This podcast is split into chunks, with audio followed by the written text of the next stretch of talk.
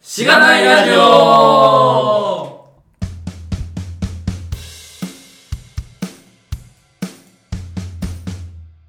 おはようございます。おはようございます。ございます。お、えー、今回もですね、えー、男性の声が3人、3人分聞こえているのですが、えー、どなたでしょうか、ズッキーさん。えっと、ゲストのモンリーさんにお越しいただきました。イ ェイお、イェイイェイ、よろしくお願いします。よろしくお願いしまますす。はい、えー、僕らも初めましてです。本当に、そうですね、あの、はい、目印はこのツイッターのお顔しか分かんなかったんで、そうですね、今日はどちらでやってますかね。今日は、えっと、渋谷のはい、貸し会議室貸し会と議いうか室、という名のマンシ ョンの一室で。はい、はい借りてやっていますが、えーそうですね、えー、TV さんにご紹介をいただいて、モンリーさん出ていただいているという、はい。そうですね、モンリーさんです。何者ですか はい、えーとですね、株式会社、軽くでいいですけどあかはえっと、株式会社キッズスターという、えー会社でですね、まあ子供向けのスマホアプリを主に作っている会社なんですけれども、そちらで、はいまあ、CTO というか、テックリードというか、おーそんなようなことをやっております。すごい、CTO の方が、 再びゲストに、名ばかりな感じもありますが、いえいえじゃあちょっと今日はいろいろキャリアの話とか、最近のやってることの話とか聞ければと思います。はいよろしくお願いします。お願いしますそしたら、え先に紹介からー、はい。始めましょう、読みたいと思いますこのポッドキャストは SIR の SE から Web 系エンジニアに転職したんだが楽しくて仕方がないラジオ略してしがないラジオです題名の通り SIR から Web 系に転職したパーソナリティのズッキーと神が近況を話したり毎回様々なテーマで議論したりする番組ですしがないラジオではフィードバックをツイッターで募集していますハッシュタグ、シャープしがないラジオ、ひらがなでしがない、カタカナで、ラジオでツイートしてください。しがないラジオウェブページがあります。しがない .org にアクセスしてみてください。ページ内のフォームからもフィードバックをすることができます。感想話してほしい話題改善してほしいことなどつぶやいてもらえると今後のポッドキャストをより良いものにしていけるのでぜひたくさんのフィードバックをお待ちしていますお待ちしてまおす待ちしてます。お待ちしてます。ありがとうございあます。りがとうございますすごいなんかノリがいい感じですごい助かりますいただけると嬉しいです。は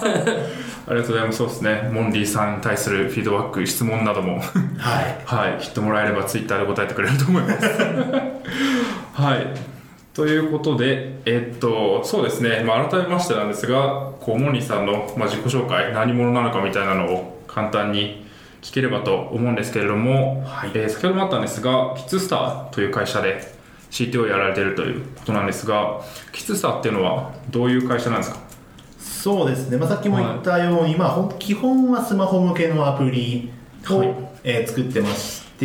えーとまあ、子供向けのアプリを作っているんですけれども、まあ、どちらかというと教育よりというよりはエンタメよりうーん。なうんものを作ってまして一応まあ主力となるアプロダクトがちょっといきなり告知になっちゃうんですけども、えー、とあのなびきりごっこランドというアプリを作っておりまして。ほおうはい。えっと、まあ、iOS や Android 両方のマーケットに出してまして、こちらが今のところ、えっと、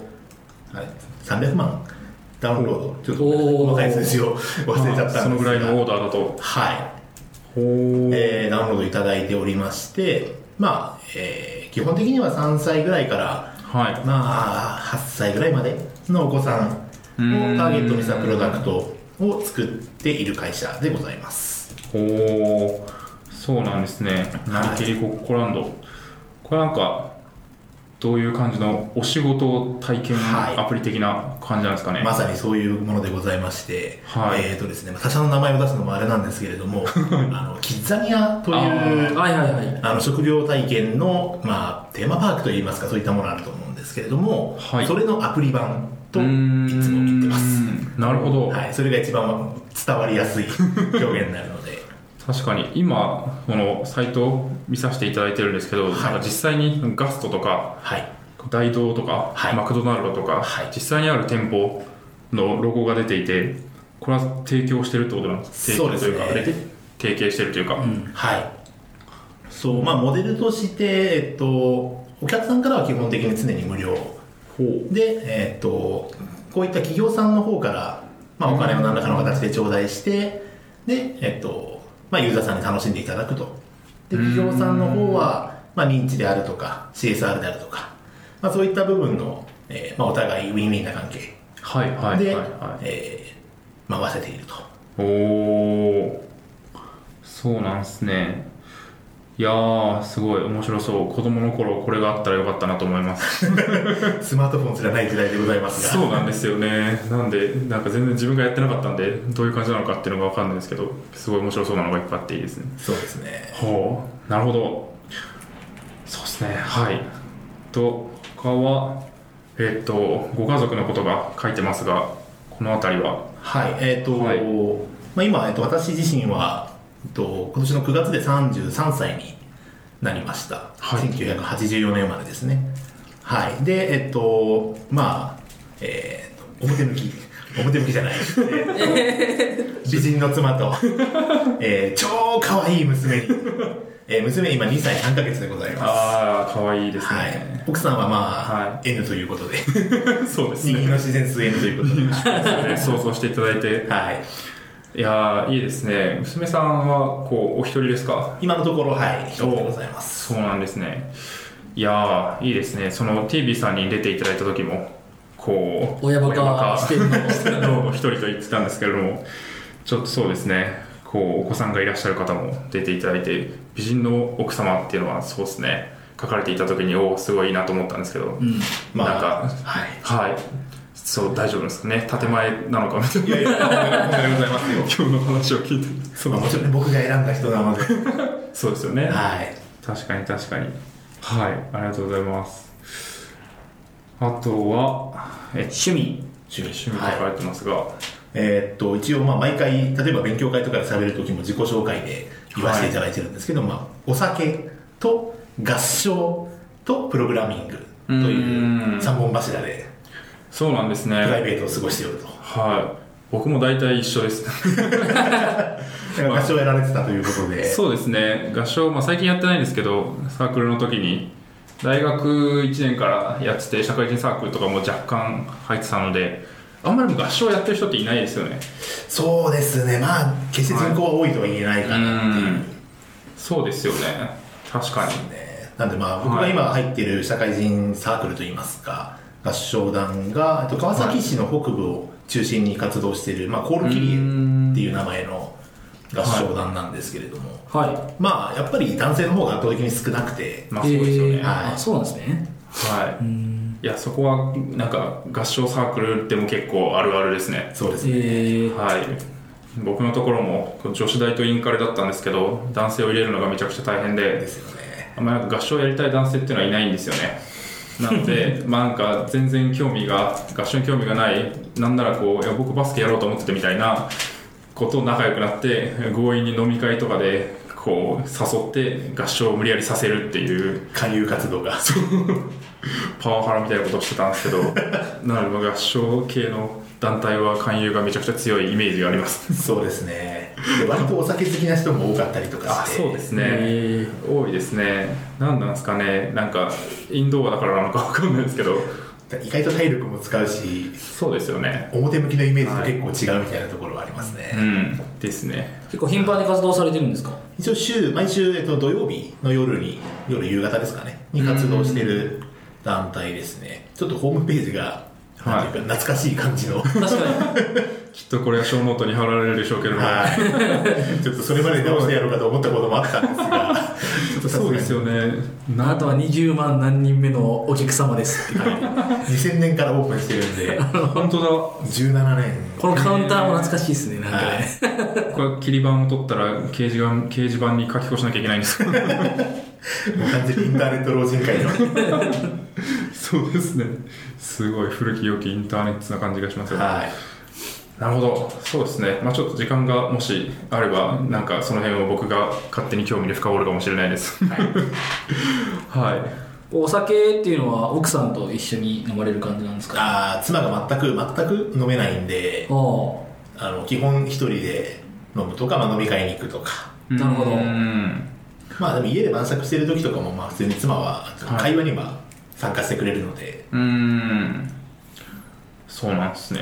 なるほどあとこれすごい書かれているので印象的なのがボーイスカウトはいを12年ぐらいやられてたっていうはい、ちょっと正式正確な年数は覚えてないんですけど、は一応あの、まあ、カブスカウトっていうのが小学校2年生の秋から、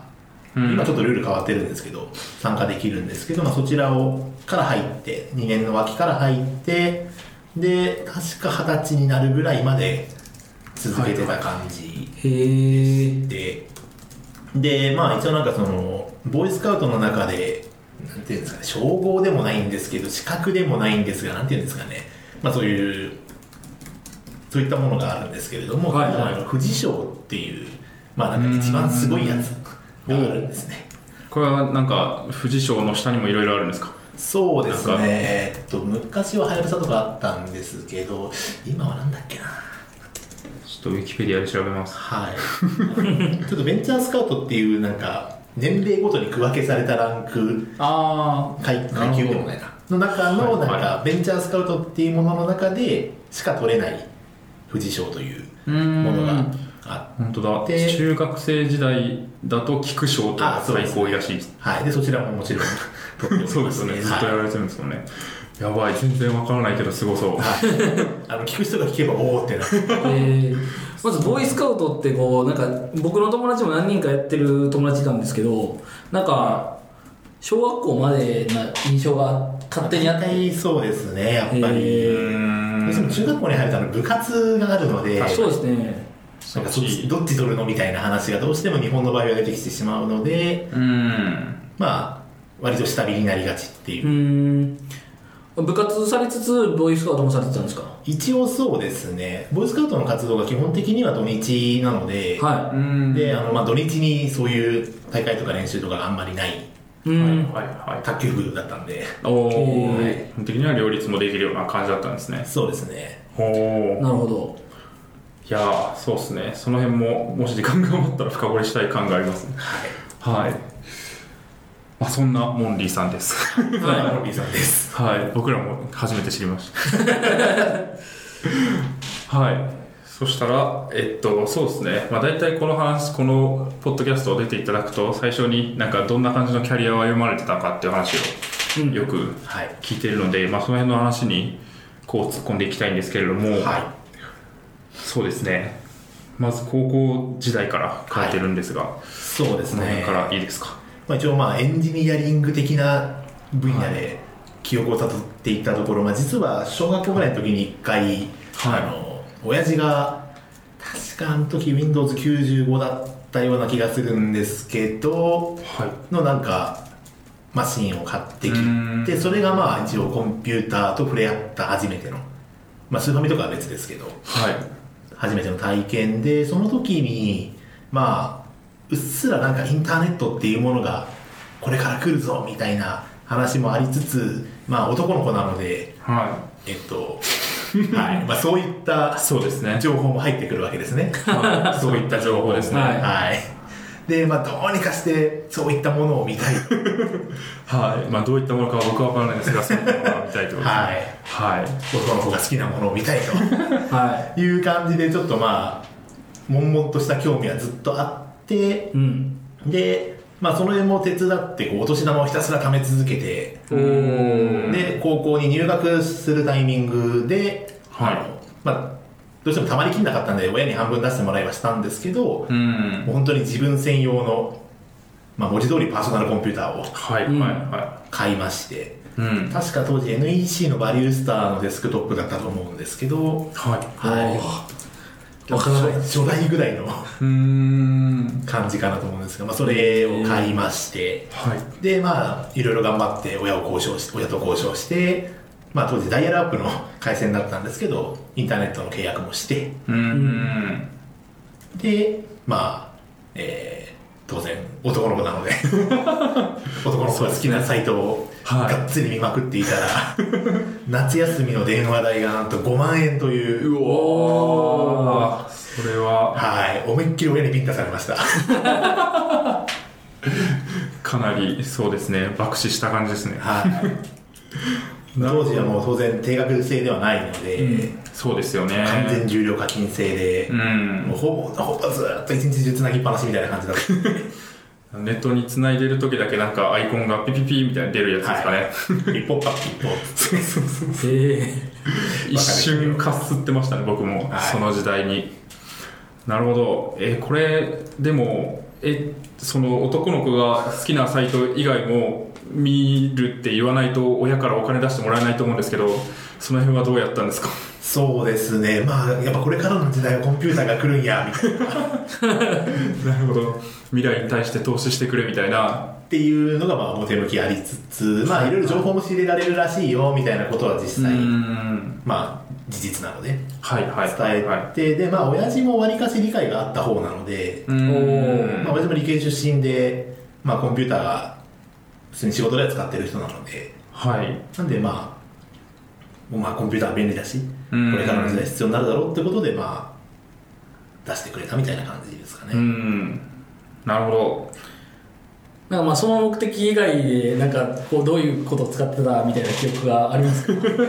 す ね。はいもしなければないと言っていただければまあ、下心以外の部分で言うとですね、はいとまあ、当時あの、プレイステーションだったかな。時代的には、プレステ2はまだなかったかなぐらいの頃だったと思うんですけど、はいまあ、それの、まあ、ゲーム、まあ、ゲーム好きだったんで、うんそれのゲーム攻略サイトおおをちょっと作ろうと、はおお作る方ですねい、すごい思い立ってでちょいちょいなんか勉強というわけでもないですけど、うんなんか適当にネットから拾ってきた HTML とかをコピペして、うーんだから まあもう当時で言うと、まあ、アクセスカウンターありはいはいは掲示板あり あの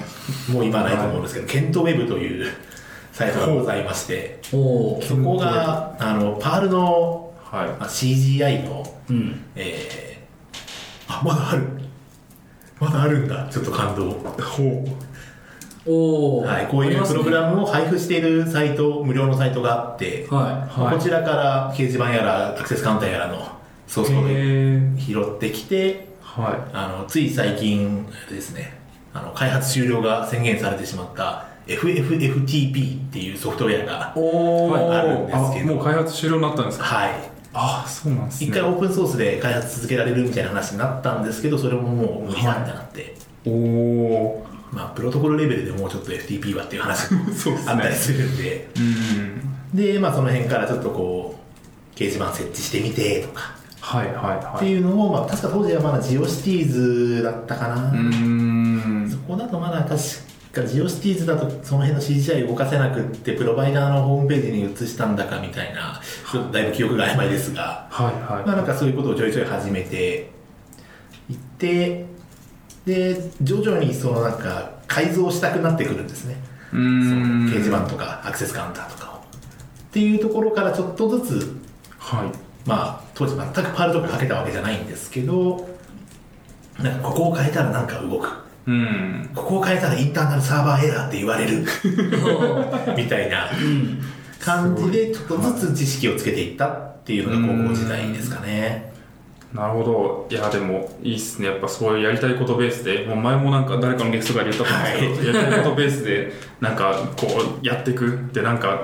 りあえずわかんないけど書いてみていじって動かなかったらあここが悪いんだみたいなそうですねもうとにかくモチベーションが高かったので おおそうですよねえー、そうなんか発信したいとか掲示板作りたいみたいなモチベーションはなんかどこから来てたんですかそこでなんか交流があったとか割とまあ最近になって自己分析するようになって思ったのはとかまああとケプトとかで、うんあのとよく話すのはどうやら僕は大変承認欲求が強いらしいと。おお はいはいはい。まあ、自覚できるレベルで承認欲求高いんで。はなんで、その、まあ例えば、もちろんアクセスカウンターでいっぱい人が来てくれれば嬉しいし、いうーん掲示板でなんかコミュニケーションが取れれば、まあ、それはそれで、そういう場を提供してるっていう承認欲求であったりとか、はいみたいなものが満たされるなっていうのが多分、うんモチベーションの源泉だったのかなとは今思うとうーん感じるところですね。うん、確かに今だとツイッターやってなんかツイッターのこうフォロワー数が伸びてうんぬんとかフェイスブックでなんか友達に集めるみたいなラフにやってますけど、はいなんかそういうのがなんか全然なかった時にこう掲示板こう作って書き込みがなんか一件でもあるとあなんか知らない人から書き込まれたみたいな感じの喜びみたいなのははいきっとありますよね、すごい楽しかったですねうーんしかも当時はあのまだ Google なかったのかなあったのかもしれないですけど、はいいまあ、いわゆるあのディレクトリサーチ型のほう自分で登録しサイト運営者が自分でへウえェブページを登録してはいインデックスしてもらうっていう、ああなるほどおー今そうもいう自動仕で組みだったんですね、はい、されちゃうんですけど当時は確かにクローラーがなかった んだはい、まあ、ヤフーとか最初そうでしたねへヤフーさんに掲載していただくみたいな感じで、そこが一番の誉れだったわけです なかなか掲載してくれないんではまあインフォシークとかうんまあ他にもいろいろあったんですけどそういうところにどんどん登録してい、はいはいはでいなんか複数のそういうディレクトリサーチ型の検索エンジンに一発で登録してくれるみたいなサービスがあったりとかしてなるほど一括登録サービスみたいなのあったんですね、確か一発くんだか一発だかそっか へえの安直な名前が一発くんもうもう今は絶対ないですおそらくないと思いますねちょっとい違ういろんな一発くん出てきますね確かにはいなるほど実際オフ会とかしたんですかさすがにそこまオフ会はで、まあ、もうそうですまだ高校生とかですもんねそうです当時会はなかったんですけどは当時あの、まあ、チャットもそれなりに流行り始めてきた世代ではあってその時に出会った女の子といはいあの一回デートしたことはあるおおおお言っていい話ですかこれな大丈夫 です実らなかったのでなるほどいやでもすごいですね走りじゃないですか今のデーティングの走りじゃないですかはいなるほどいやーありがとうございます、でそんな高校生活を送られてて大学はどういう感じのその学部学科なりにはい行かれたんですか、 でえっと大学が、えっとまあ、多分行ってもいいと思うんであのだ東京理科大学という大学の理学部数学科、おおおー数数学学、はい、入学しましてで、えっとまあ、当時は高校の時代高校時代に結構数学が好きというか得意というかうんだったりしたのでまあ数学の先生になりたいなって思い始めたんですね、ほまあ、ちょっとこの後の話でも出てくるかもわかんないですけどあの、うんと、当時あの高校のその仲いい同級生たちと一緒になんかその数学のちょっと難しい問題先生,、先生が結構そういうのにオープンというか協力的な人でじゃあちょっとそこまでできたんだったらこういう問題もやってみなようんみたいな大学レベルの問題とかをこう渡してくれてでよしじゃあ誰が一番先に解けるかみたいな感じで競争してで一番最初に解けたやつがその解き方をそのなんていうのグループ内で教え合うみたいうなへえ俺こういうプロセスで解いたんだよみたいなのをはいはい自慢し合うみたいなのがちょっと流行っててでその辺りから結構人に何かを教えるのって楽しいなって思ったのまあそもそもボーイスカウトでやっぱり先輩が後輩にうん何かものを教えるっていうのがもう大前提というかうん基本なのでその辺で、まあ、なんかやっぱものを教える楽しさみたいなのは自分の中でちょっと芽生えていてでまあそれも手伝ってその理科大の数学科って結構教師になりやすいほ感じらしいんですね、うん教職課程もしっかりしててうは高校の数学教師とかにもなりやすいというのもまあ情報として仕入れていたので、まあ、ちょっと背伸びをしてうん受験をして、まあ、一応入入れたので、まあ、理科大に入りましてでそこからですね、まあ、1年目はえーっと結構ですねあの理科大の数学が今多分違うと思うんですけど、いは特殊というかシビアというかあの全部で11単位落とすと留年うん10単位までは落とせるとはいう感じでで1年目のえっと落とした単位あえっと1年目で必修の単位いうんの中の一つに解析学っていう微分積分のはいいうん授業があるんですけどそれが10単位なんですねひどいですね、はい、そそれれはを落とすとリーチかかるって いうでまあご多分に漏れず落としまして、なるほどまあ、他にもいくつか落として、まあ、見事にダブルが決まったと。うーんそうなんですね、はいそその10単位はなんか0か10かしかないんで すかそうですねあの5とかはないです。へ そうえなんです ねでまたその先生が結構厳しい先生で、んまあまあ、あの数学者としてはすごく正しいと思うんですけうど、んはいで、まあ、そんな感じになり、うーんでまあ、1年目の時はあの塾講師のバイトもともと高校受験した時に入ってた塾の、まあ、えっと、アルバイトの、えー講師をやりまして、で、まあ、ダブってしまったのもあり、なんかこのままちょっと教えるのかな、みたいなのをあったりとか して、ちょっとバイト変えようかなと思ったのと、まあ、あと、まだ1年目の時は実家から通ってたんですけど、はいあ実家埼玉なんですけど、おおまあ、1時間半ぐらいかけて毎朝通うっていううん苦行をやってたんですが、遠いですね理科大キャンパスは神楽坂ですね。おお飯田橋のらへんですねはいはいはいは。なんでまあまあ結構なそうですよね東武東京線からこう通学朝鮮の次みたいないうーん。感じでまあまあしんどかったのもあってもう一人暮らししようとうんいうことでまあ都内に家借りてでまあその後当然地元の塾にはもうアルバイトできないのではでまあ別のバイトを探そうということでその2年目にあのプログラマーのバイトを始めたんですねいーうんん。まあ、そのさっき言ったように、まあ、高校時代にもホームページとか作ってたりして、まあ、なんとかなるかなぐらいの軽め軽いノリで、まあ、応募したら、まあ、見事に受かってしまい、はいで、えっと、まあ、1年ぐらいですかね、まあ、ひたすらバイトに明け暮れるとおいうお。ことをやってまして、うんでまたそのアルバイトの、その、業種っていうんですかね、が、まあ、えっと、今でいう出会い系というやつでして、おおはい、あのもう本当に出会い系の走りぐらいの時だと思うんですけど、うんはいもうあのひたすら桜の人を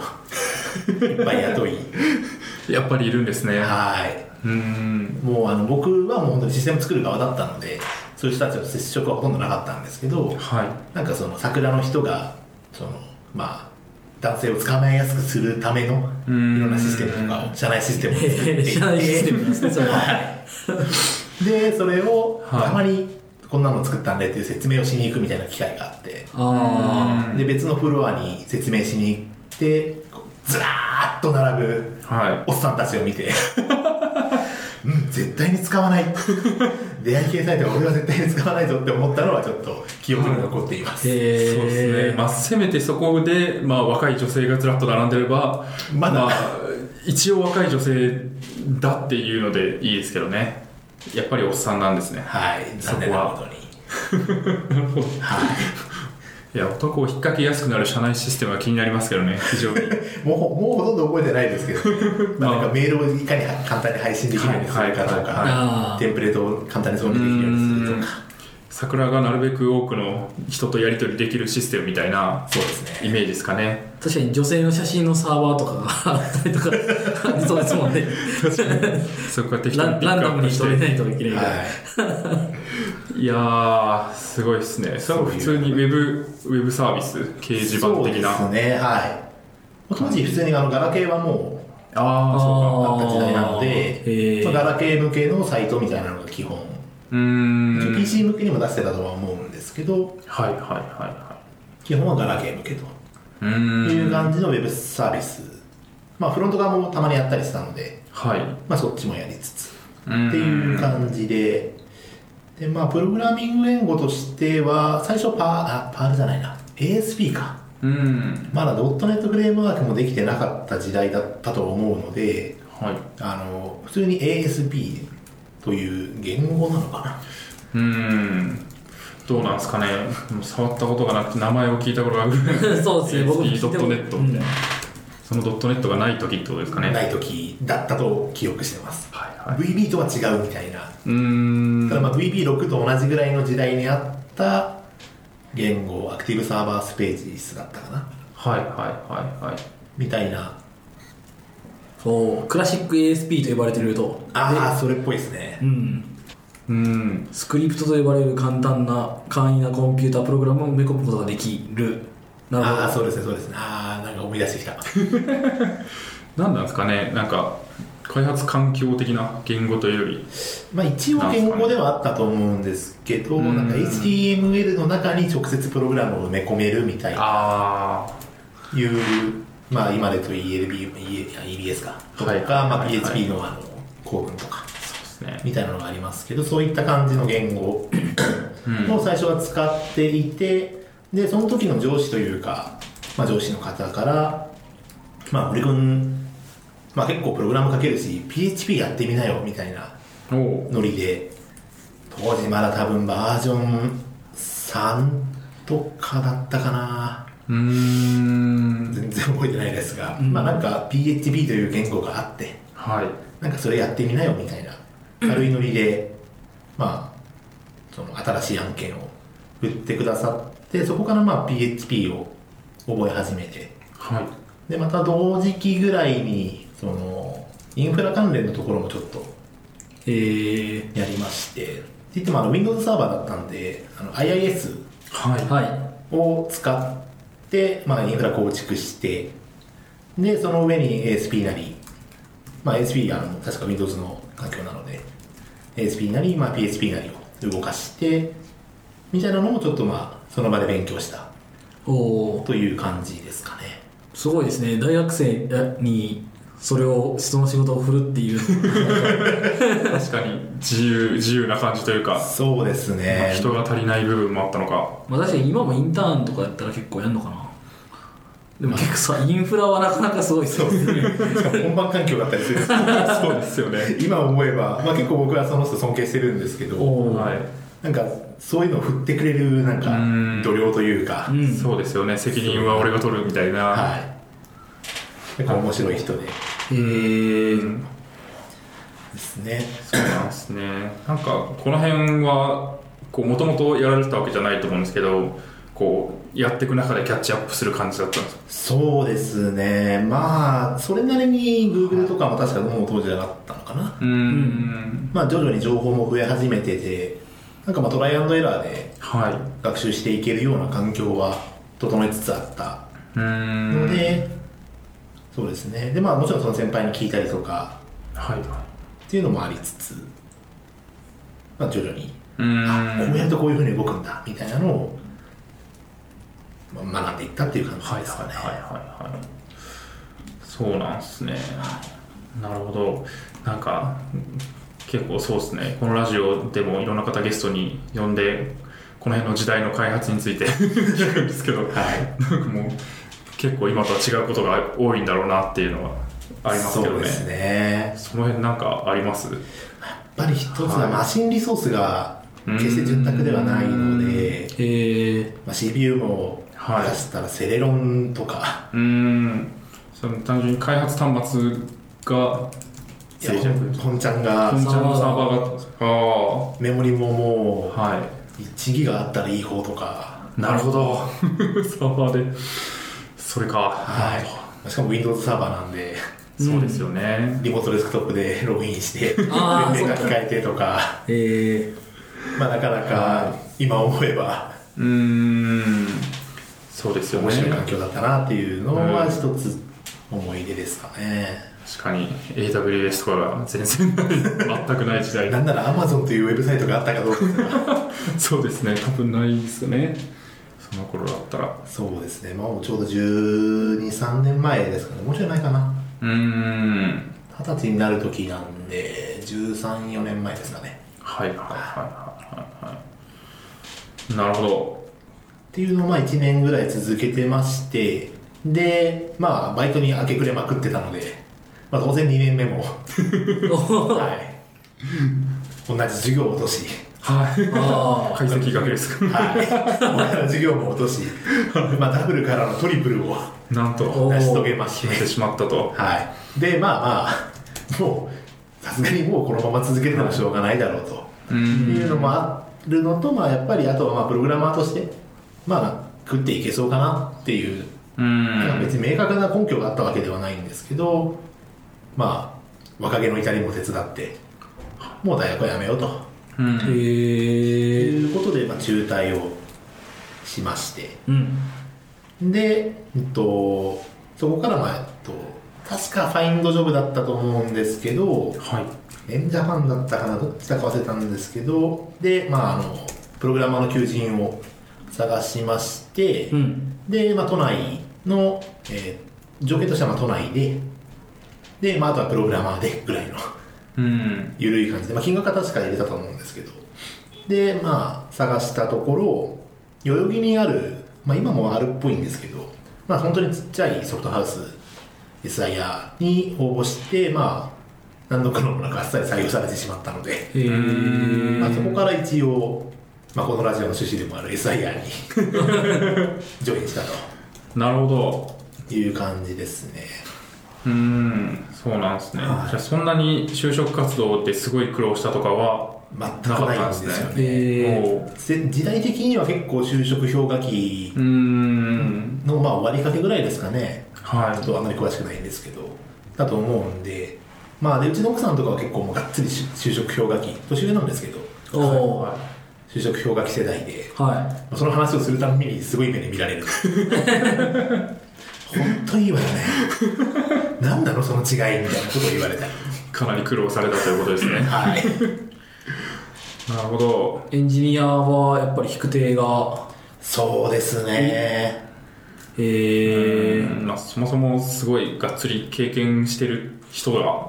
そこまでいなかったんですかね今だとまあ普通に大学生でその時代大学時代にインターンやってましたとかまあなんか自分でサービスやってましたみたいな人ちょこちょこいますけどなんかまあそこまでの環境でもなかったのかなっていうそうですね。で、まあそういう人があんまり表に出てくることもなかった時代だと思うんで、企業側もなかなかそういう人をはいハイアリングするって難しいのかなというのも今思えばうーんあって、で、まあまあ、言っても SIR なんで、本当に人月商売でうん売り上げを立ててる組織なので、まあそうですよね、はいうんそういう話になりますねはい、あのワールドがかければそうですねプログラム書いたことがあるだけで御の字みたい なっていうのはあったのかなとなるほどいうう感じですね。ーんそうなんですねその SIR ではどういう仕事をされてたんですかそうですね、まあ最初、一番最初はその社内で、うんか検証系の詳詳細テストをするぐらいのフェーズの案件うんに今ジョインして、社内で普通にやり取りをして、まあちょっとテストとはこういうものなんだみたいなのをちょっとほんの触りだけはい学習をしてでその次の案件でその社内のまあすごいできるエンジニアの方が作ったオレオレフレームワークで動くシステムを一つ作るとへ一え応確かお客さん案件だったと思うんですけど、はいまあ、持ち帰り案件みたいな感じで確かウェブサービスを作ったような記憶がありますうーんなるほどその最初のテストっていうのはこうテストのコードを書いてたってことですかあいやまあ手正直そん動な手動テストですかはい もうそうですよねコードでテストを書くなんていうのはは考えられないぐらいの時代だったと思うのでもうだからエクセルとかでテスト使用書を書いて、はいそれを上からなぞっていくみたいな、はいでエクセルスクショを貼っていくみたいな、はいやっぱなんかいいですねどこも一緒なんだな感があってすごいどこも一緒なんだなっていう感じはありますけどそれをこう現代でやってるのと当時やってるのとは全然違います からまあ間違いないですね間違いないですねはい、僕の前職の現場はやばいのかなっていう感じがひしひしとしますが、はいポッドキャストは拝聴しているあ本当ですね あこれはなかなかなとはそうですね2016年にもあったなっていう感じですね なるほどはいまあ SIR ということで、まあ、結構いろんなところに案件にこう定期的に変わっていっそうですねだって感じですよねはいきっとまあ、その社内の、まあ、実質それが研修みたいな感じだったとは思うので、まあ、そこで、まあ、こいつは出荷できるなと、がうんそうですねはいまあ、判断していただいたあたりで、はい、まあ、現場にドラドラされてうーんで、まあ、当時、えっと、確か22歳になる時だったか21だったかなちょっと覚えてないんですけどぐらいの時だったんですけどまあ割と僕老け顔なのも手伝ってあの26歳として確か出荷されていたというか後々になって辞める時ぐらいにラベルあなるがほどラベルが26歳なんか話噛み合わないな現場の人と話噛み合わないなとか思っててはどうやらそういうことだったらしいい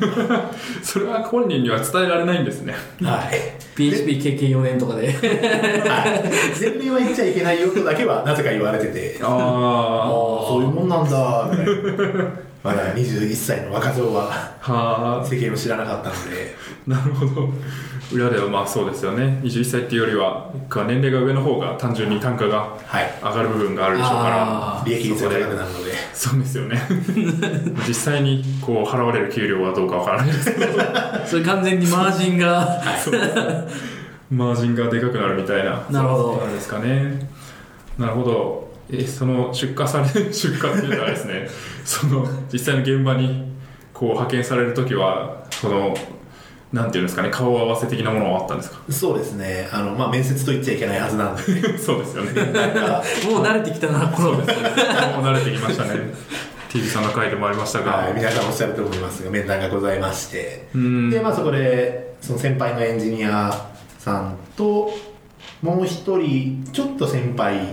の方と3人とか4人とかでへー一緒に現場に入ってううんで、まあ、面談の時にその年齢は言っちゃいけないんででまあさもできる風な感じで先輩がひたすらわーってうん言って、うんで、まあ、僕たちはたたら座ってうんうんうんうんってうなずいて。はいはでまあじゃああの君たち明日からここのまあここの現場に入ってねみたいな感じで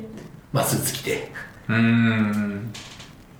行ったって感じですね、でチームでこう入ったみたいな感じなんですかそうですねイメージ一と人しでっていうよりはてはそんな感じでただ実際に入ってそのまあ何時受けだったかもはや覚えてないですが数えきれないはいその N 字受けの1個上の、まあ、例えば4時受けだとしたら3時受けの会社のかが抱えてるたくさんある案件にそれぞれバラバラにアサインああされるみたいな感じなるほどじゃあ現場はバラバラだったんですかその案件としてはバラバラでへえ行く場所は同じみたいなああなるうほどーんなるほど、、はいやー趣深いですねで、はいその一緒に行ったメンバー、まあ、先輩すごくできる先輩と、うんまあその新人たち3人みたう、いなんうん感じでで結局僕が先輩と一緒に入った案件は確かその時点ではなくてでまあなんか割と活躍できてたらしいのでうんそのその三次受けの会社が持ってる一番でっかい案件に、まあ、転籍というか転属というかおしおましてでその時にそのよくできる先輩と一緒にうんなるほど合流してでその案件が確か1年半ぐらいだったかな続くような、まあ、かなりでかい案件で確かに SI 案件としてはでかいですよねそうですね、うんでその案件がその、まあ、お客さんがあの、まあ、お役所さんうあのんガチのお役所ですねはいの案件で、まあ、それ以上はもちろん言えないですがそうですね はいだってすごく巨大なうーんシステムへえ開発してましてでそうですねその案件に入ってちょっとしたぐらいでその僕が入ってたチームがえっとなんていうか運用とかもしつつ新規の開発もしつつみたいな感じの結構フレキシブルなチームではあったのでまあそのチーム内で結構なんですかねそのいかに開発とか運用を楽にするかみたいなのが、まあ、テーマになってたわけでもないですけど、まあ、なんか暗黙の了解的な感じでちょっとずつそういうのやっていこうみたいなうんうーん感じの流れになんか結構 SI としてはかなり珍しいそうです確ねかにいい雰囲気ですよはねいうん感じだったとは思うんですけどそういう感じで結構そのツール開発とかをその与えられたなんていうんですかねタスク以外にそのまあ楽したかったんで裏で勝手にうーんまあ、これがバレるとお客さんからもそうですし自社からも怒られるっていう、 へえやつなんで本当にこっそりはツール開発をするみたいなことはちょっと、いうーんまあ、趣味も兼ねてみたいなのはやってましたねそれなんで怒られるんですか僕ちょっとその辺についての知識がなくてですねやっぱり一つお客さん的にはもちろんその稼働ができるんだったら他のことやれよっていうああメインの案件のタスクをもっとこなしてくれようんはいってなりますし自社的にもまあ同じ理屈でそうですよねもっとたくさん稼げるだろうっていう、あその分稼働を増やせばこうお客さん側からもこうその分の見積もりを取ってお金をまたもらってみたいなことができるのでですし、まあ、逆のロジックもあってその開発が楽になるってことは うんそうですねはいつま個り数が減ってしまうはい、人がいないらなくなってしまあうなるほど、はいあの TV さんのやつでもありましたねそうですね、はいコードの量をなんか10分の1にしたらステップ数が減ったから見積もりが下がったみたいなもうあるあるですねさすがにステップ数では数えてなかったと思いますが、うーんまあそうですよね単純にコース見積もりするときに その圧縮されちゃうとかい人がいらなくなっちゃうよねっていうのはあるってことですよねそうですねいやーそこはやっぱ本質的じゃないです よねどうしてもだからそこを完全に自社でエンジニア抱えてればそこはまあどんどんコスト下げていった方がいいし少ない人数で回した方がいいってなりますけどそうですねそこを社外に投げてるっていうところでそのその役所の人たち、まあ、システム発注する側と受注する側でこう目的が変わってしまうっていうはいところでなんか同じ方を向いてないっていうのがあの全くサービスは見てなかったですね まあそうですよ ねはいそれを良くしようっていうよりもなんかいかに人を投入していかに稼げるかみたいなはい感じですよね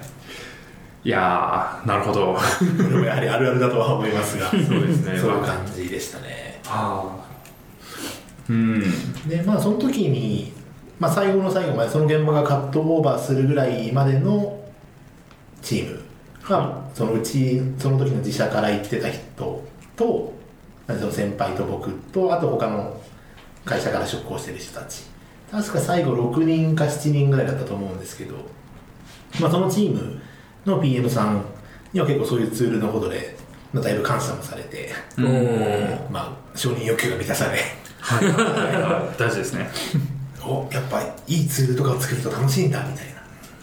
僕にとってもいいことがあるんだみたいなのはちょっと成功体験としてうん得られたのかなとは思いますね、うん確かにそこがないとなんか頑張っても報われない感がお客さんには特にバレないようにしなきゃいけないし それでメンバーにも何も言われなかったらまあ単純に自分は楽になるけどなんか怒られてばっかみたいなやんなきゃよかったみたいになると思うんですけどそこでちゃんと評価されるっていうのはすごい大事な気がしますね本質的にもそういう活動に集中できるしそうですねうんなるほどちなみにツールってなんか例えばどういう感じのやつがあったんですかまあ覚えてらっしゃるかわかんないですけどまあ例えばなんですけれどもえっと当時その案件の中で使われている技術ってわけでもないんですけどそのお役所のシステムに最終的にその作ってるウェブシステムからはいデータを、まあ、当然送んなきゃいけないのではその送る時のフォーマットというかうんが、えっと、固定帳と呼ばれている、はいなんか1行何十文字だったか覚えてないですけど何十文字ぐらいのうんデータにそれが何行もダーってつながってるっていい、うううんうんんデータなんですねバイナリーファイル的な的な中身は全部 ASCII だったか日本語も入ったあー SGIS だったかなうん確かそうですね CPQ3 だった気がするなまあなんか そういうデータ ははいはいを送ったりもらったりっていうのをそのバッジでいうん夜中とかのバッジでうん役所に置いて役所から取ってきてみたいなことをやるんですけどその伝文データをそのうまくちゃんと動かすためにはそのデータを読めなきゃいけないわけですよね、うんプログラムがうんでプログラムが読めるようにするためには人間が読めなきゃいけないんですね、うんあその仕様でどこがバグってるのかとかを調査しなきゃいけないの確かでなんでその伝文データを全部えっとブラウザから確認できるようにおーするっていうシステムを裏側でこっそり作るっていうフなるほど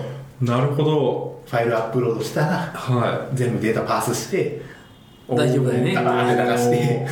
すごいいやそれいいですねそれでもなんか複数のフォーマットがあるんじゃないですかはいだからそのフォーマット別でこのファイル上げてどのフォーマットか選んで見えるみたいなとかイメージ確かなんかヘッダー業みたいなのがあってそのヘッダーから判断してみたいなことまでやってるような気がしますけど、いはいはいはいは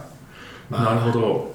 いやそれめっちゃ便利そういやなんか僕も前職こぼるでいろいろやってたのがあって固定帳の世界で生きてきたんですけど そのなんか中間ファイルみたいなのがそのまさに固定帳のファイルで書き出されて なんかエディターで開けないわけ ですよ普通のなんでなんかそれを読むためのなんか富士通製のソフトみたいなのがあってそれで選んでフォーマットを選ぶとなんかこうちゃんとフォーマット通りに取得させたらちゃんとした文字が出てなんかバグってるとなんかちょっとずつずれていくみたいな あまさにそういうのありましたそうですねあちょここ長さ間違えてるみたいなあここ一桁足りないそうそうそうそうあこれちょっとずれてるからここら辺が怪しい気がするみたいな謎のなんか脳波が溜まっていくみたいな黒魔ですがそうですねっていうのをすごい今思い出しましたはいえまあそんー、なようなツールを作ったりですとかうーんそうなんですねいやーいいですねその頃ってそのツールとかをまあ客先とか仕事中とかにそういうの作るってああったと思うんですけどえそれはその時間中に勉強して時間中に作るみたいな感じですかあもちろんそうですねああうーん残業したらバレちゃうんでそうですねそれまあ結構、まあ、運用フェーズだったってもあって割と余裕があるというそかう時間が見つけられるですねまあフェーズにもよりますけど、まあ、帰れる時は普通に定時で帰れてて、ただまあやっぱ研修とかが近くなってくると割と遅くまでうーんやってることもあって、ただまあなんか全員が全員遅くまでいなきゃいけなかったかっていうとそういうわけでもなくってその運用やってる方と、えっとまあ、僕たちプログラマーうん が一緒のチームだったのでなんかその運用やってる方が何かあったら問い合わせなきゃいけないんでその僕らも残るみたいなケースもまあやっぱり少なからずあって、はいはいまあ、そういう時にもうチャンスだと確かにこういう時こそあのツールを回収しなきゃみたいな残ってなきゃいけないけどやることはそこまでないみたいはない状況があったんですね、なるほどうんそんな稼働300時間みたいな感じではなかはっいた、 TB さんほどはなかったからそうなんですねそれはまあなんかでもそれもなんか運ですよねどこにはアサインされるのかっていうので大きく変わる気がしますねいですねうんなるほどなんか業務時間外とかはこういうこの時代は何されてたんですかこの時代はあんまり記憶にないんですよねへうんえうんあのこれ趣味趣味の合唱とかはあお酒とかはこの頃から ですかまあお酒はもう、まあ、一応表向き二十歳からそうですねはいなんでおりまして、まあ、それは普通にその現場のメンバーと飲みに行ったりとかもうんありましたけど、あの合唱がですね実はあの僕25歳からへー始めるという割と遅咲きなそうなんですね感じでしてあのもともと妻がうん大学時代だったかなから始めてて、うんでその奥さんとまあ付き合い始めたあたりで、まあ、コンサートとかも聞きに行ってああまあこういう世界もあるんだなぐらいに思っていってで、まあ、結婚した後に、まあ、今入ってる奥さんが今入ってる団体にちょっと男性が足りないとあの男の声と書いて男性はいあはいが足りないと、なんでまああんたカラオケうまいし入んなよみたいな カラオケえ用ー、 そのノリなの軽いっすねはいうんほうでまあデビューしたっていうのがああそうなんですねじゃあれあなのでまだこの頃はうんやってなかったんですねはいうんうんなんで、まあ、あんまり記憶にないですけど、確か今の奥さんと、今のっていうか、奥さんと付き合いだしたぐらいの時だったんで、まあまあ、程よくデートもしてとかぐあらあいなるだっほたどのへで、えなるほどゲームの攻略サイトはもう作ってなかったんですかあ、もう全然作ってないですね。 大学入ったあたりでも飽きちゃいました。そう、まあ、バイトもされてたんですもんねプログラム書いてたのは、なるほどそうですねでまあそのプロジェクトをいろいろ経験されて結構まあメンバーともその後も付き合いがあったみたいなああ、そうですね。はもう本当にその現場カットオーバーしてから、まあ、一応、そうですね、みんなもう解散っていう感じにうんなった後もまあちょいちょいなんか年に何回かとかさすがに今はもうほとんどないですけど、まあ、Facebook でつながってるぐらいの温度になってますけど終わった後も結構飲みに行ったりとかもしてたりとかあとまあこの、まあ、SI を辞めた時辞めた次に入った会社でちょっとまあ人が足りないみたいな時に、うんその時のメンバーを誘うっていう引き抜くといういなるほどまあ、リファラル採用をはいはしたっていうのぐらいには結構仲良かったのかなと、いうんいやーいいですねしかもまあ引き抜きたくなるぐらいこう優秀なそ人、うですね働きやすい人はいだったっていうのはかなりなんかこう幸運だところがあったかなっていめうちゃめちゃラッキーです、ね、なんかあの他の方のポッドキャストとか聞いてて、ああまあ知ってはいるけどやっぱ辛いなそうですよね俺本当ラッキーだったんだなっていうのをもうなんか自分しか頑張ってる人いないみたいな状況があるっていうのよくこのラジオでもあったかと思いますよね、はそういう感じでもなかったっていうのいはそうですいいねですねうんうんでまあその現場で結構そうですね細かいバグとかを結構調査というかその任されることもそれなりに多くなってきていてまあえっと当時結構なんですね文字コードっていうのが今よりもずっとはい厄介な問題としてうんあったりして、そのまあ、シフトディスと呼ばれる文字コードがあるんですけれどもはあいつに結構方言がありまして、い。え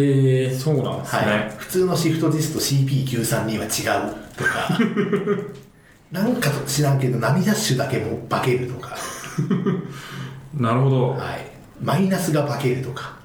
ほまうあ、全部言うとマイ波ダッシュとマイナスとダブルバーチカルラインと ノットサインポンドサインセントサインだけが化けるがっ化けるとかとかへえていうはあ今まさになんかご覧になってますけどもなんか2015年の記事があるんですよね。はい CP932 にいおおついて。はいまだ現役でまだ現役まだ現役なんですね。はいはあすいません、その辛さを知らなくて。確かに当時まあ全然情報もないので、はいうんまあ、あの、はい EUC のあの、そそうとか脳とか表とかのあの、語詞文字と呼ばれるものうんうんとかもまあ、やっぱり文字コードの話としてあったりとかして、まあ、今回この案件ではあんまり当たらなかったんですけど、まあそういうのが結構詳しくなってきて、はい一時受けの会社の、まあ、実質プロパーさんみたいな人に、なんか森君詳しくなったからちょっと俺ら俺ら分かんないから説明してよ えー代わり にガッチガチに緊張してしかもすごい怖い人っていう情報を事前に聞いてるのではいはいもう絶対にそそがっちゃいけない分かりやすい資料を用意して 向こうは26歳だと思ってるから。そうですね26室ぐらいだと思ってたんですけどなんなら別に自分の会社の名前とかは言わないわけですよね、はいきっもとちろんああ、そっかそっか。 そうですよね一受けさんからすると二次受けの会社名で来てるはずなんで、うんあそうですよねそういうなんか自分を偽ってる感じもありつつえっと俺今日誰だっけみたいなこの会社の人だっけとかそうですよね、っていうのもまああったりはしてで結構まあそういうところで、なんというかさっとググって出てこないけどちょっと調べたりがっつり調べたりするとあ解決できるんだうんっていうのは結構自分の体験としてなんかまあちょっと RPG を解くみたいなはいとかパはズルを解くみたいな感じで、ああやっぱプログラミングって楽しいなっていうのをその現場でいうん知れたっていうのはでまあそれがいまだにこう一応もうほとんど使うことはないにしても知識として残ってるっていうのは結構糧になってるなというのはうん感じますね、今となってはうあ。へんえ。確かに、まあ、なんか自分が詳しいことでこう周りの人からなんかあじゃあそれについて説明してよみたいな周りの人よりなんかどっか一つ詳しい部分ができると途端になんか嬉しくなりますよね、はい、まあ、まさに承認欲求 確かにそうですねなんか結構そこで承認よく満たされてあなんかプログラミング楽しいじゃんっていうサイクルがどんどん回っていったっていう感じなんですかねはうーんいやーでもいいな文字コードの話とかなんか詳しく聞きたいな時間があったらまあこれも時間があったらにしましょうか、はいちょっといろいろ闇がありそう 話してたら長くなりそうですけどはい、はなるほどいでまあキャリアという意味で言うと、まあ、さっき言ったその SI 辞めてというところはいでまあちょうどそのお役所案件がカットオーバーになって次の案件に確か入ってはいたのかなはい。ぐらいのタイミングで小学校中学校の時の、えっとまあ、友達からですね、まあ、こういう会社があるんだけどみたいな感じであのちょっとプログラマーに困ってる会社があるから話聞いてみないみたいなノリで、えっとまあ、実質的には前職となる、えー株式会社もしもというベンチャー企業に、まあ、誘いをいただいてでジョインするとはいう感じの流れになっているんですね。い。今もまだある会社なんですね。はいすいません、僕あんま知らなくて。有名なのかもしれないですけど。 まあ、知ってる人は知ってるぐらいですかね。うーん結構あの 2B ですかねえーっとですね、一応 B2B2C になるかなとは思うんですけれども、この、まあはもしもって会社宣伝してもしょうがないんですけど、確かに。ドロップシッピングっていう、当時結構アメリカとかで流行っていた、はいその、まあ、EC の一つの形態うーんがありまして、まあ、これを主軸に、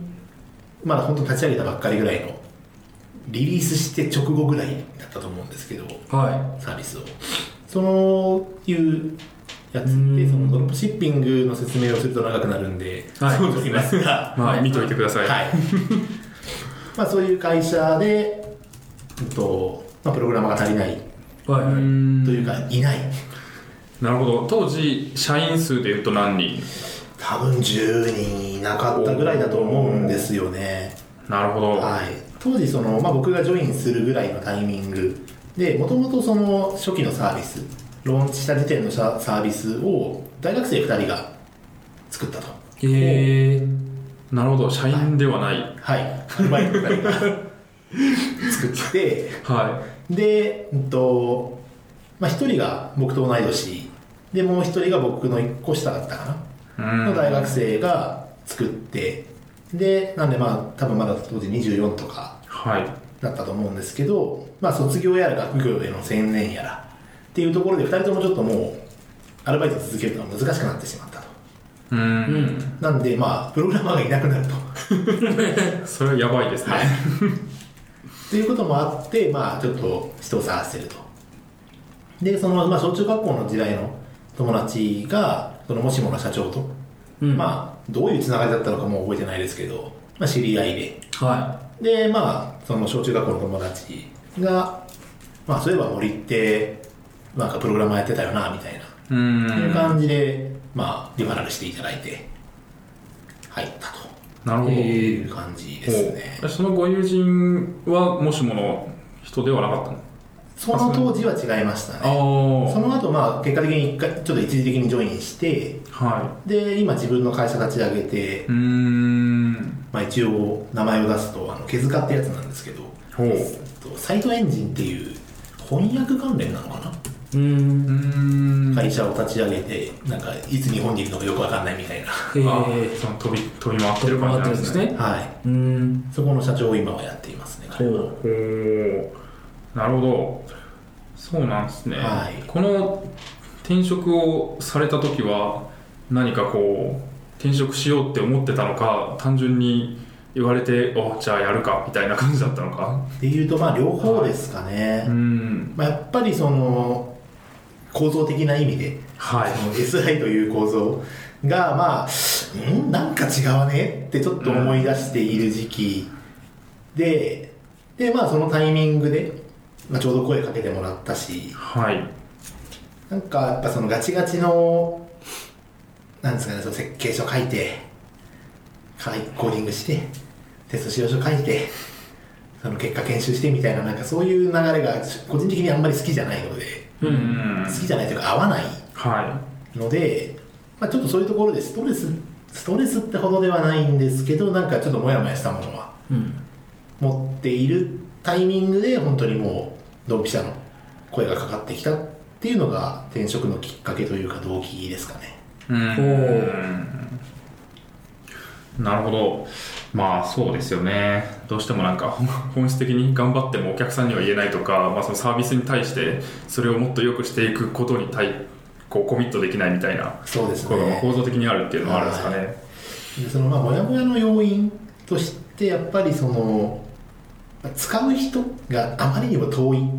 うんそのサービス自分が作っているものを実際に使うユーザーさんうん。っていうのが、まあ、例えば4時受けだったら、まあ、かなり1時受け、2時受け、1時受けがいて、お客さんがようやくいて、なんならそのお客さんが提供する、本当のお客さんがいるみたいな、まあも確かにそうですね。うとてもじゃないけど、想像すらできないみたいな、うん。うんいう状態になっちゃってるのも、ちょっと個人的には、まあ当時まだそこまで考えてはいなかったと思うんですけど、今思うと、なんかそれもちょっと、もやもやの原因だったのかなと。確かに、承認欲求満たされないですよね。確あかりがとにそううっていう声が、うん。これ治って嬉しいみたいなのがあれば、ちょっとでも変わるうん気がしますよね。うん。確かにえーここのもしもしもに入られても、まあ、あの先ほどからちょっと PHP をやられてたんですかそうですねもうその時まあえっとその長い案件は Java だったんですけど、はまあ、あー PHP そうもいまだにずっと書き続けてはいていはその社内ツールは PHP で書いてたりしたのでいうんなんでまあ PHP をやってるんだよっていうのもまああじゃあ俺のスキルが役立ちそうだなっていうのもあってうんですねでまあその当時がですねあの、まあ、グリーの藤本さん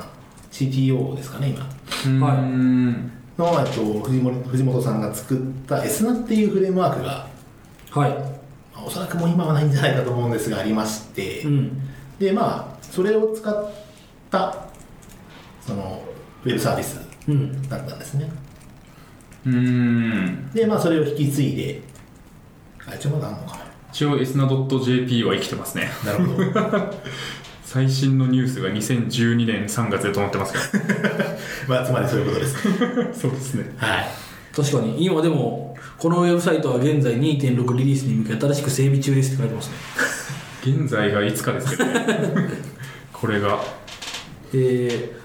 ー、あのーいつかちょっとちらっと話に出たあのドキュネオさんあの、うん港川さんの回でああはい出たドキュネオさんの企業日記にフレームワーク初心者がエスタンを使い使いこなすための3つのコツっていうのが2009年5月の記事が 今ちょっとエスタンを一人で出てきて、まさかそんなところで繋がるとはつながりますねエスナーあの僕がよく聞いてる PHP の現場っていうポッドキャストで時々名前がポッと出てきてなんか笑いが起こってるのでまあそういうもんなんだろうなと思いながら見てました聞いてましたなけるどほど当時は良かったが今となってはみたいなうそうですねーんえー当時はそうかケイクとかまだ契約もなかったかギリギリ出てきたかぐらいだったのかな、まあ、全土フレームワークとかがやっぱりうんあそっかそっかっていう時代だったような気がします、うだかんえらまあちょっと全土は重いとか、ー、ううんんモハビもあったのかなちょっと覚えてないですけどまあなんかそういう中でもうあまり採択した理由も覚えてないんですけどまあその最初の学生2人が選んだフレームワークがそれだったっていうああそうなんですねん感じでそれをまあ引き継いでうん開発をし続けるとはいいう感じでやってましてで、まあ、その辺りからですね、まあ、ちょっとこの先の話にもつながると思うんですけど結構その僕自身がなどっちかというとその仕組みを作るとかその単純な実装コードを書くというよりは、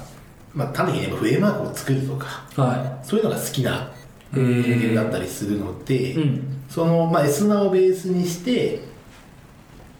その既存のなんていうか MVC の構造は生かしながらもうフルスクラッチするみたいなのを、うーんこの「もしもしゃで」に3回 確かやったと思うんですけれどもへへへへそういうのをまあガリガリやっていっ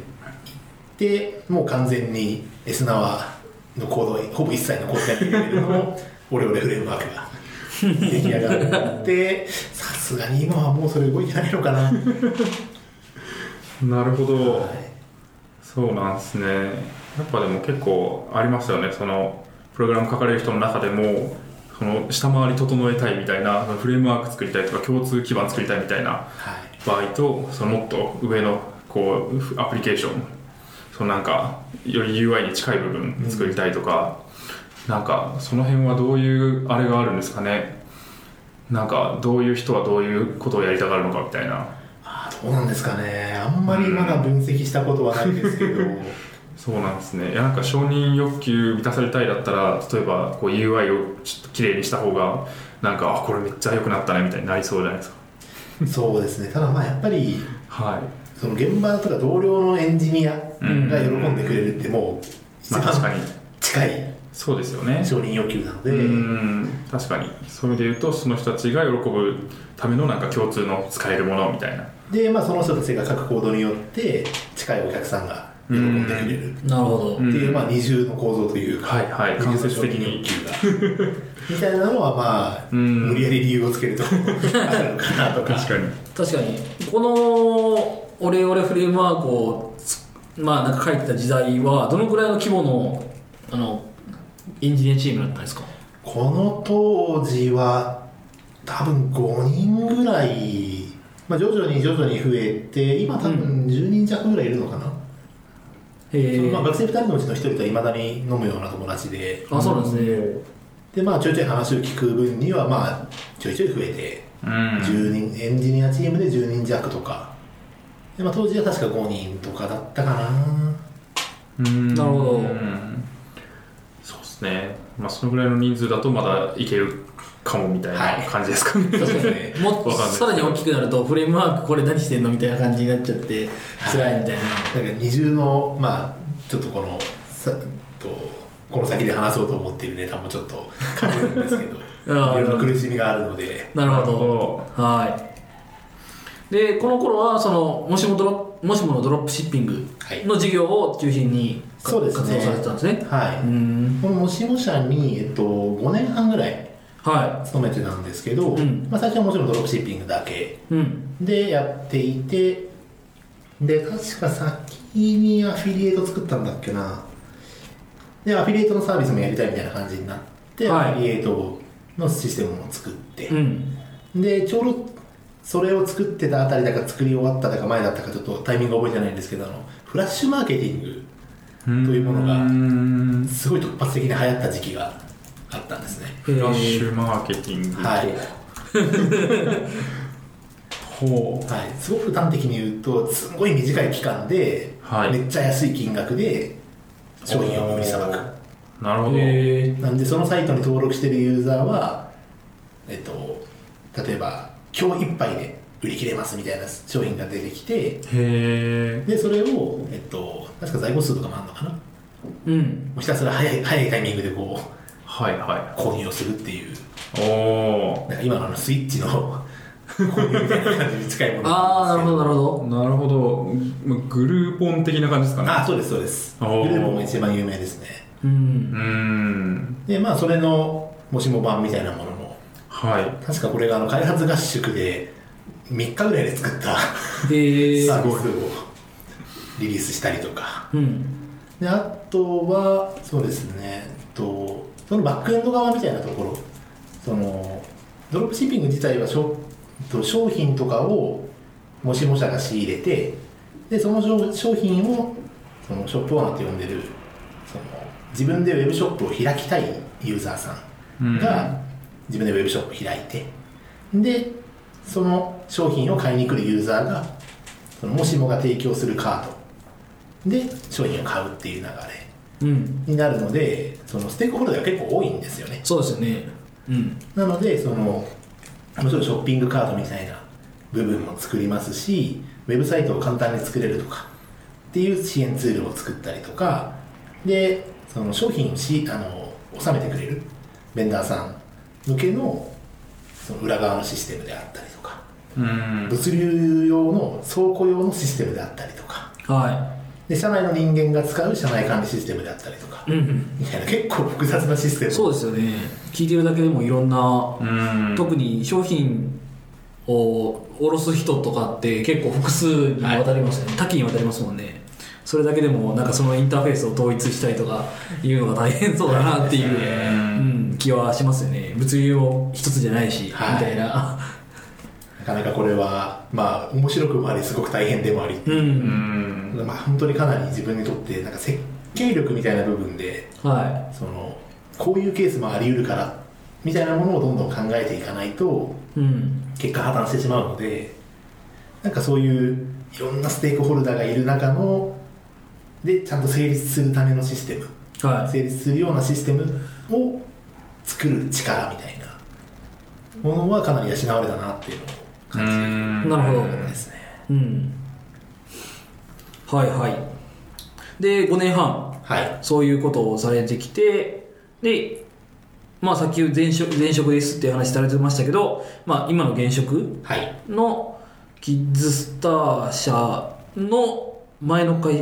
いで社この内辺とがちか。ょっとややこしいんですけ どそうですね。うんまあ一応あの、まあ、会社なぜか会社宛てに直接電話ではヘッドヘッドハンティングやってる人からい。はいはい。今度お茶でもどうですかとえ 会社にーかかってくるんですね多分あの僕が巻いた名刺が会社のしか載ってなくてあー僕の個人情報が全然載ってなかったあんでで当時ツイッターとかも全然やってなかったんでうん。それで多分で会社に勇気を持ってかけてきたんだと思うんですけどでえっとまああのヘッドハンターからこれこれこういう会社があってねっていうところで今のそのキッズスターとなる前のアイフリークっていう会社が、まあ、今ももちろんある会社なんですけど、はいはいはいまあ、デコメですねデコメールの事業で上場したようなほー本社が福岡にある会社なんですけれども、うんまあ、そちらの一事業うん部に、まあえっと、ジョインをするとはいはいで、まあ、こちらがそのもともとまあアイフリカのそのデコメをやってる会社なのででそこのデコメに入っやってる会社に今のキッズスターの社長である平田がうん事業部長みたいな感じで新しい事業を立てるとでそのタイミングで、えっとまあ、エンジニアも必要になるのでエンジニアの採用をしようとはいはいいう感じで、まあ、声をかけていただいたとなるほどいう感じですねでまあその新規事業っていうのがそのちょうど平田にその第一子が生まれた直後ぐらいうん確か直後だったと思うんですけどでそのこれからは子供事業やりたいんやみたいな まあそそそんな言い方じゃないですしもちろん僕そうですね深い深い理念はあるんですけどはいはいもはいでまあなんかその教育ビジネスみたいなもの子供向けのビジネスをやりたいとうんいうことで、えっと、そういう事業も立ち上げてでもうあの僕が入る時点ではすでに1個サービスがローンチしている状態はいだっはたんですけれども、その絵本の読み聞かせアプリというものを当時僕が入った時点で作っていましていはもう残念ながらそのサービス自体は1個もうアプリとして終了してしまったんですけれども、いうんその当時本当に iPhone とか iPad もあったのかなああもうそういう時期なんですね、はいあそっかそっかまあそうですよねスマートデバイスがこう来てる時期で、はいはいはいでまあそういうデバイスを使って読み聞かせをするアプリを声本というアプリなんですけれども、うんまあ、それを作ってローンチをした直後ぐらい、なるほど、はい、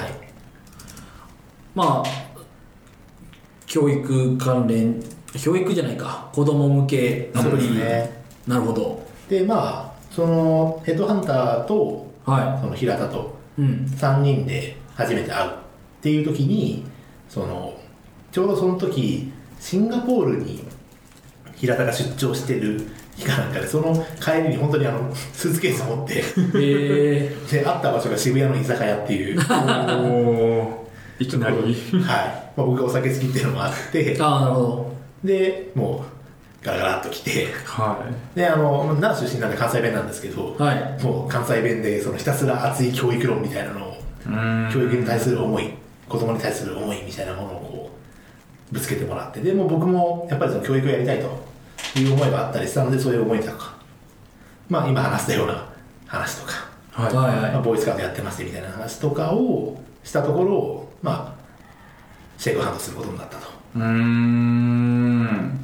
すごいですねでもそのいろんな偶然が重なった感がそうですねうんその時もまあ特に自分からこう転職活動して仕事を探してっていうわけでも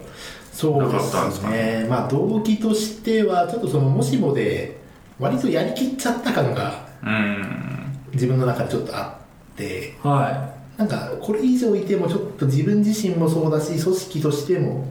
なんか成長しないんじゃないかなみたいなうん思いがちょっとふつふつと湧き始めてるぐらいのタイミングだったんでこれもやっぱりまあ運がいいという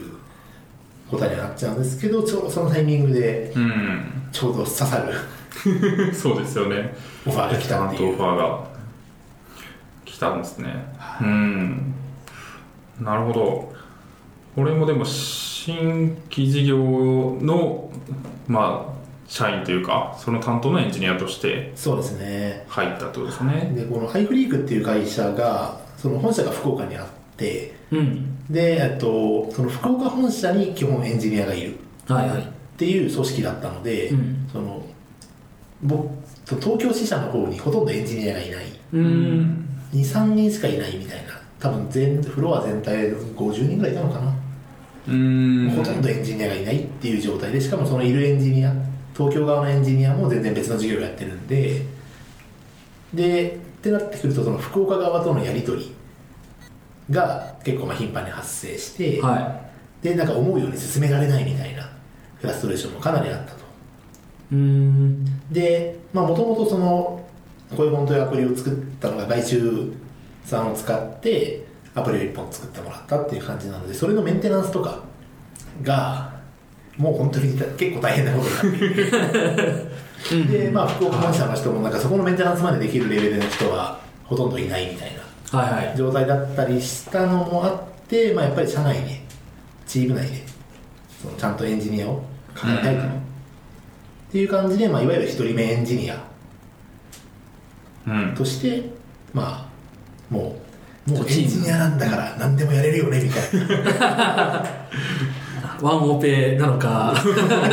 フルフルスタックというそのという名のワンオペみたいまあな自称フルスタックエンジニアということ でまあ本当にインフラからフロントまでうーん一通りやってっていう感じ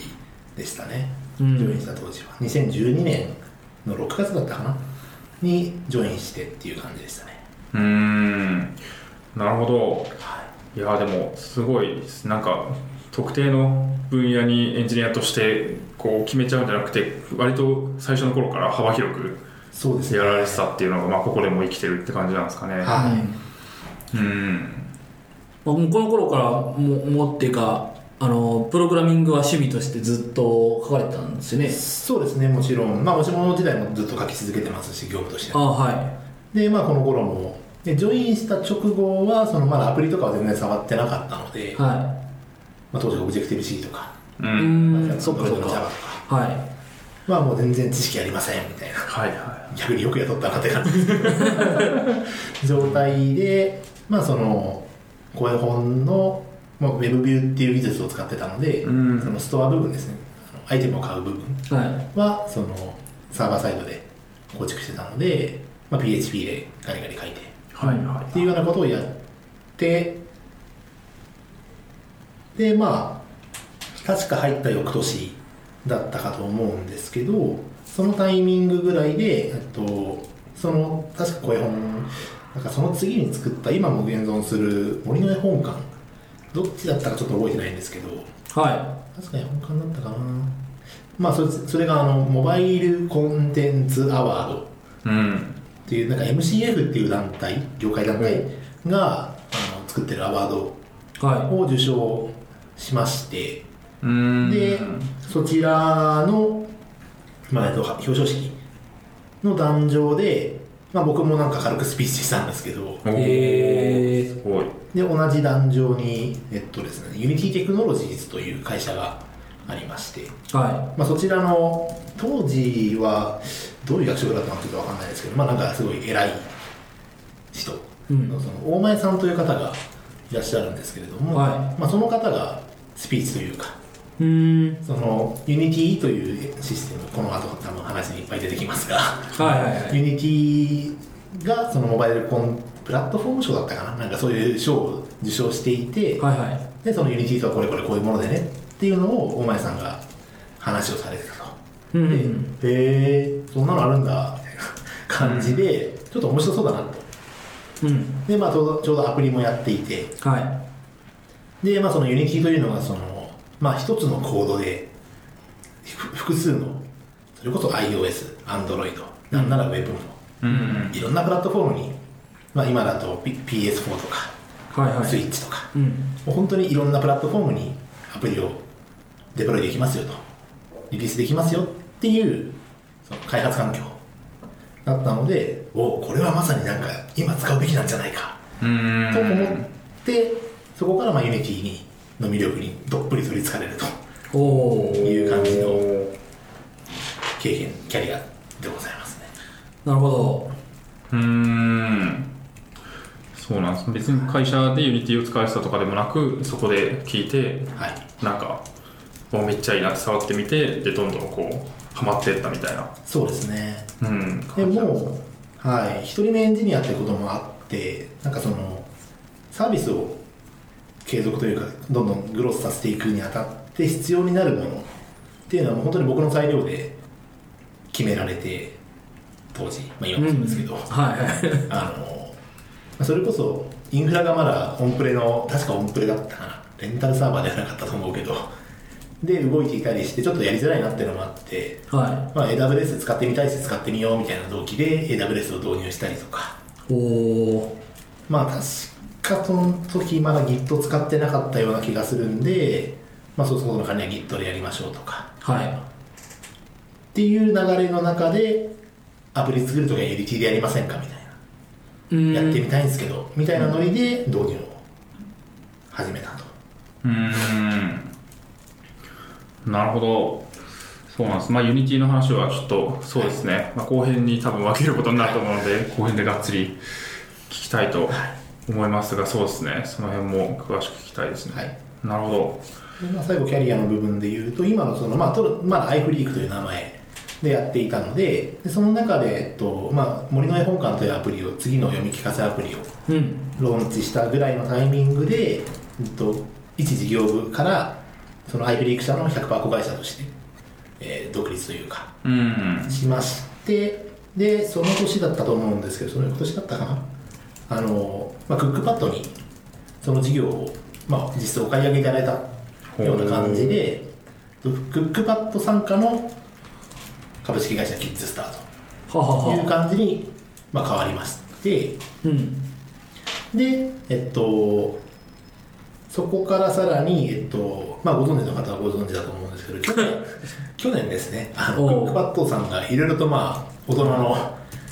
あれやこれやがうんはいはいはい。まあまあ内紛といいますかそういったものがありまして、うん。 まあ、基本的にクックパッドの方針としてレシピ事業それとそこに近い事業以外はまあちょっとやっていかないよとうんいう方針になったりもしたので、まあ、えー MBO という形で、えー完全独立してやっているとなるほど。今に至るという感じでございますはい。ありがとうございます。そうですね、いろいろあったんですね。 そのきこう今の社内的にはそんなにこう飛び火はなかったんですか、まあ、言えない範囲もあるかもしれないですけど、そうですね仕事がやりづらくなったりとか。その辺はほとんどなかったんですけれども、まあ、ちょっとあのロゴ、ロゴからクックパッドグループを外すと か、あすべてのその時ローンチしてたアプリから全部外すみたいあ、な、はいはいはい。そういう細かい業務 は、確かに修正が入ったっていうはい、ところはあるんですかね。そうですね、まああの、経営陣はもっといろいろ大変なこといっぱいあったと思いますけうど、んはい、確かにそうか一時的にはじゃあクックパッドの社員でだったんですかそうですね、まあ、社員ではないのかもしれないですけ ど、関連会社社員みたいまな。あそうか関連会社社員かはいうんなるほどあーというところでまあ今に至るという感じですかね、うんビズスターに入られてからは今って何年ぐらいで、えっと、2012年の6月なんで、まあ、その、はい紆余曲折ありつつ、そうんの事業まあそそうのか時から数えるとそうです5年5年ぐらいなるおほど。ー今6年目。ですね、はい。うんなるほどユニティを触られてからももう4年4年ぐらいぐらいくらいですねは。いそのさっきの話で言うと、1年、翌年になんかモバイルコンテンツアワードを受賞されたってことなんで。そうですうんなるほどうんうんえその、